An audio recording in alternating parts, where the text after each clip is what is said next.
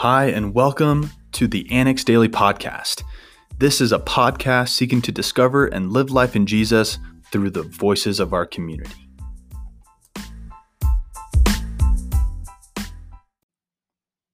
Hey everyone, my name is Kelsey, and I'm so glad to be with you today on the Annex Daily Podcast. Today is There's More Thursday, talking about something we just didn't quite have time for in the message on Tuesday night.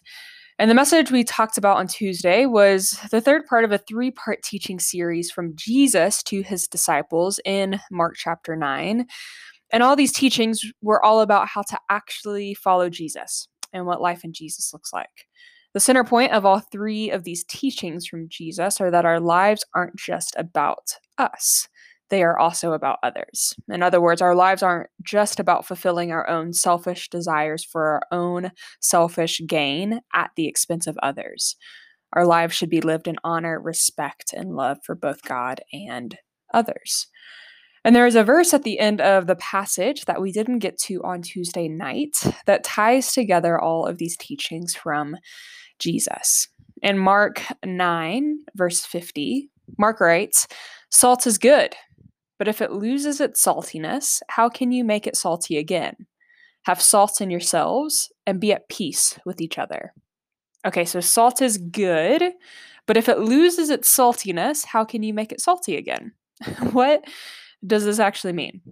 First, it helps to understand all that salt was used for in the first century and what the disciples were aware of that maybe we don't often think about. Salt was used to preserve food, to season food, and also in the fertilizer used to harvest food. Margaret Feinberg talks about this passage by saying that, in essence, Jesus tells his disciples and us today that we are agents of preserving.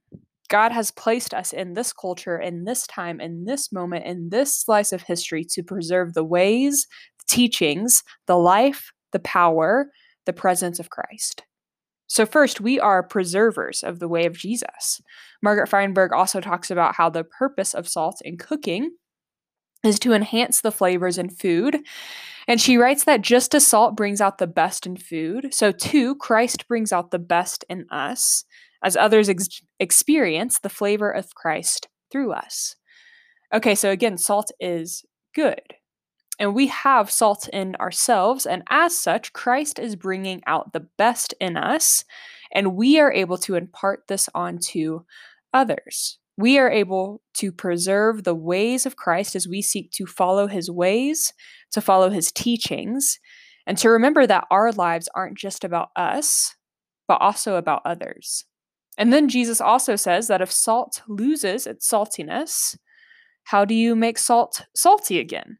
And salt can't really lose its saltiness, but if salt is overpowered by other flavors, it loses its ability to perform as God designed. So we can lose our saltiness. But Jesus says to have salt in yourselves and be at peace with one another. If we choose Jesus and the abundant life that he offers, we won't lose our saltiness as we become overpowered by sin and things that go against the ways of Jesus.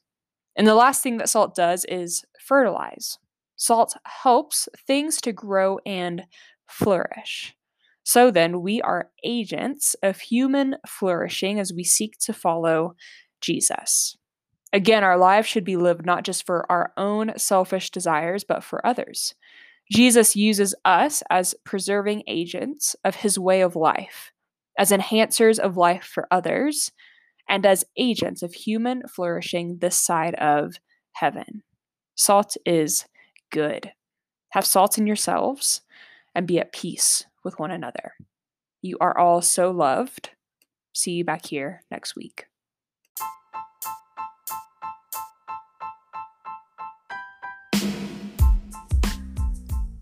Thank you again for listening to the Annex Daily Podcast. Be sure to follow us on Instagram at theannex.boulder or visit our website at theannexboulder.com. Have a great day.